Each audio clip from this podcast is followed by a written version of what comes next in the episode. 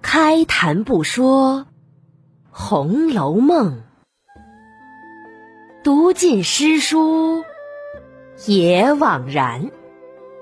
一米讲红楼，现在开讲。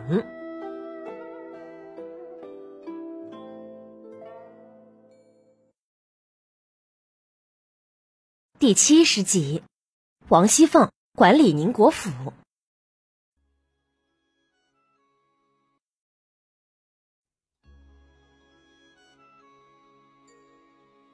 上一期啊，讲到王熙凤接管宁国府之前，做了一番思考和准备。到了第二天早晨六点多，王熙凤提前就来到了宁国府。等到了六点半，宁国府的婆子丫鬟也都到齐了，聚集在院子里。王熙凤首先把来生媳妇叫了进去，其他人呢也不敢进，就在院子里等着。偷偷的听里面传来王熙凤在对来生媳妇的说话声。唉，我甄大哥既然托了我，我也只能受人之托，忠人之事了，少不得要讨你们的嫌了。哎呦，莲二奶奶，您这是哪里的话呀？有事啊，您只管吩咐，我们照着做就是。哼，那就好，我可比不得你们奶奶好性子。由着你们去，你们呢，也再不要说你们这府里原是这样的话。如今儿啊，可都要依着我的行。如果错了半点儿，管不得谁是有脸的，谁是没脸的，一律同样处置，明白吗？明白，明白。那好，彩明，按照花名册，一个个叫进来。好嘞。彩明答应着，按照花名册开始点名叫进去。不一时，点完名，王熙凤吩咐：“喏，李嬷嬷，你们二十个分作两班，一班十个，每天在里头单管人来客往、倒茶，别的事儿啊也不用你们管。黄嬷嬷，你们二十个也分作两班。”每日单管本家来的亲戚的茶饭，别的事儿啊也不用你们管。还有张嬷嬷，你们四十个人也分作两班，就负责在灵前上香添油、挂幔守灵、供饭供茶、随时哭丧，别的事儿啊你们也不管。还有钱嬷嬷，你们四个人单在内茶房管理茶杯碟器，如果少一件。你们四个照价赔偿。齐嬷嬷，你们四个人单管酒饭的器皿，少一件，也是你们四个照价赔偿。孔嬷嬷，你们八个单管兼收祭礼。杜嬷嬷，你们八个单管各处的灯油、蜡烛、纸扎。我把这些东西统一指给你们，你们按照我的定数。再往各处去分派。哦，还有茂嬷嬷，你们三十个，每日轮流各处晚上值班，照管门户，查看火烛，打扫地方。还有剩的都按照房屋分开。来生媳妇儿，把名单报给彩明，看谁管哪处，要写的明白。屋里的所有的桌椅、古董，还有痰盒、鸡毛掸子，一草一苗。丢了的、坏了的，通通由看守这个地方的人照价赔偿。来生家的呢，每天蓝总查看，有偷懒的，或者有赌钱吃酒的，或者有打架拌嘴的，立刻回我。你如果敢隐瞒徇私情，一经我查出，哼，三四辈子老脸就顾不成了。好的，莲儿奶奶。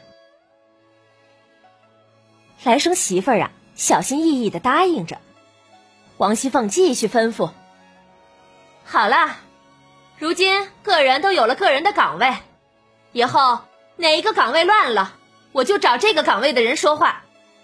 平日里呀，跟我的人随身都有钟表，不论干大事小事儿，我都是有时辰限制的。横竖你们上房里也有钟表，咱们呀都按时完成该干的事儿。每天早晨卯正二刻，也就是六点半，我来点名。九点整吃早饭，凡是来领牌回事儿的，放在十一点一刻。晚上七点一刻，烧黄昏纸祭奠，我亲自会到各处查看一遍。回来以后，值夜班的交明钥匙，第二天还是早晨六点半过来。最近呀，咱们少不得要辛苦这几日了。事儿完后，你们家大爷自然会赏你们的。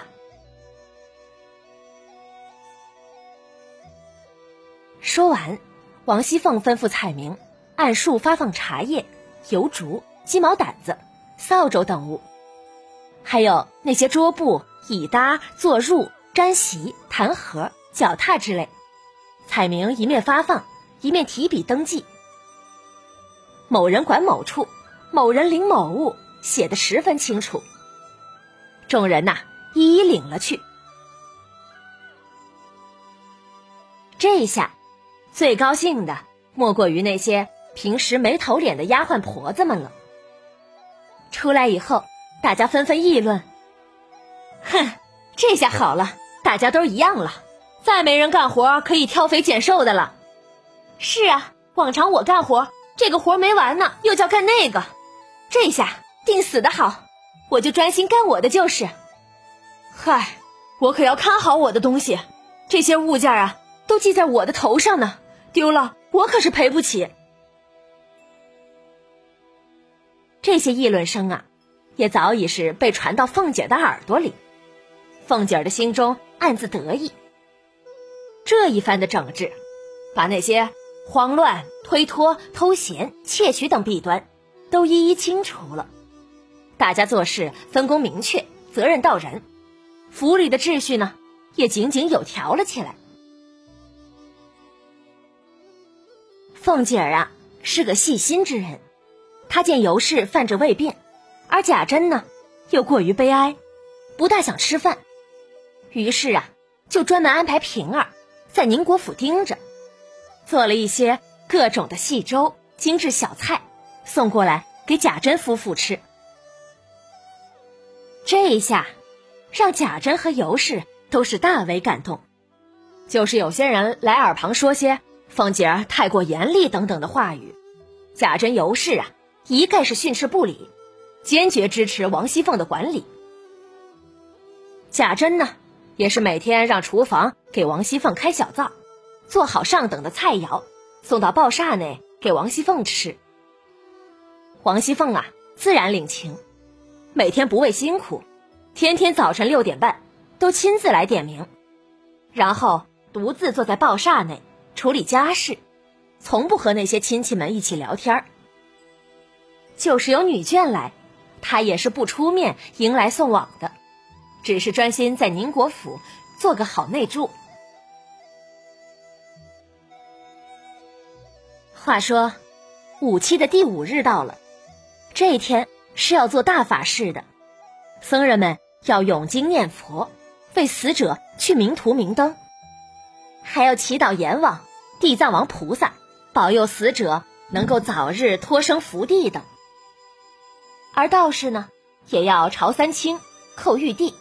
为死者祈福，还有十三位青年尼僧，穿绣衣，蹬红鞋，在灵前默诵接死者去极乐世界的咒语。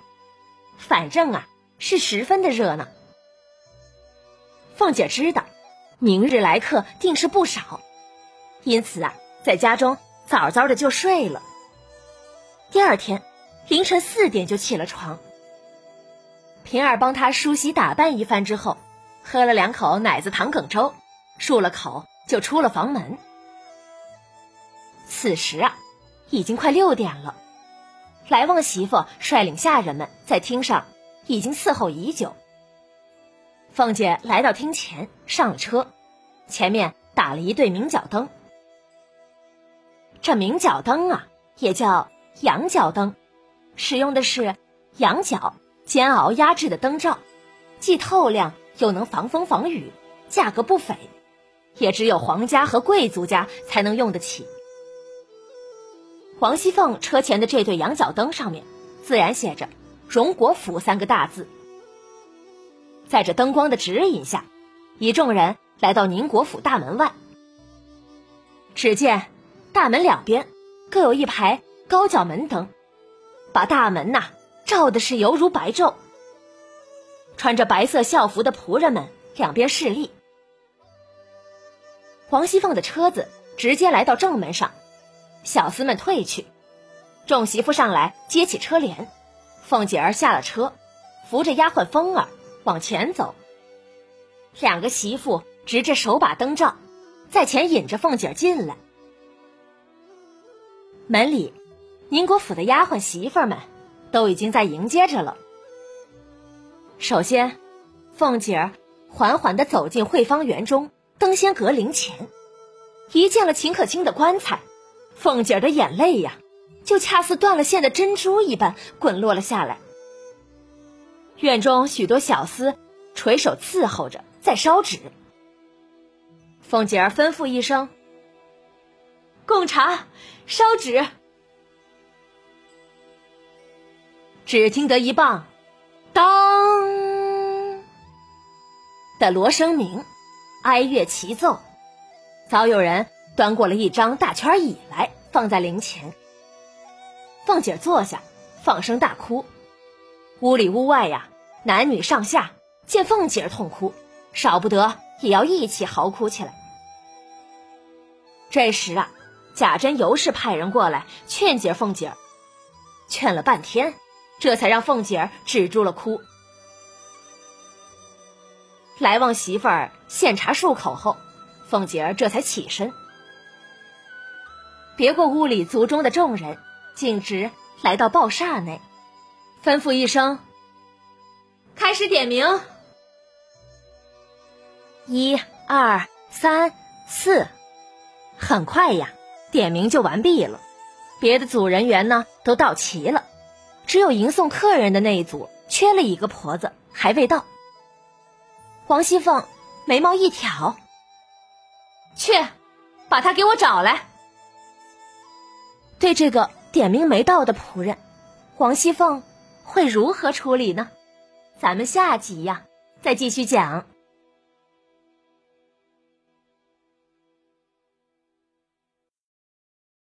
好了，朋友们，本集故事讲完了。王熙凤作为救火队员，如何来管理宁国府啊？我们花了上一集、这一集和下一集，一共三集来讲，从找到问题。解决问题、处理意外三个方面，可以来看看王熙凤的管理才能。当然了，对现代企业来说，这套管理思路那是小儿科了。可对三百年前的一个女子来说，能有这种的思路和解决方法，那可是凤毛麟角的。大家也可以来体会一下。还有啊，就是王熙凤对贾珍、尤氏嘘寒问暖。除了亲情以外，那是提前预判有人会去告状，提前维持领导的意图也是有的。另外呀，本集中说到的明角灯，也就是羊角灯，是《红楼梦》中一个多次出现的物件。我也找了一张图片，放在了我的米德故事微信公众号上，大家可以找到第七十集，来看看这种高贵的灯吧。免费播讲，欢迎转发，朋友们，晚安，再见。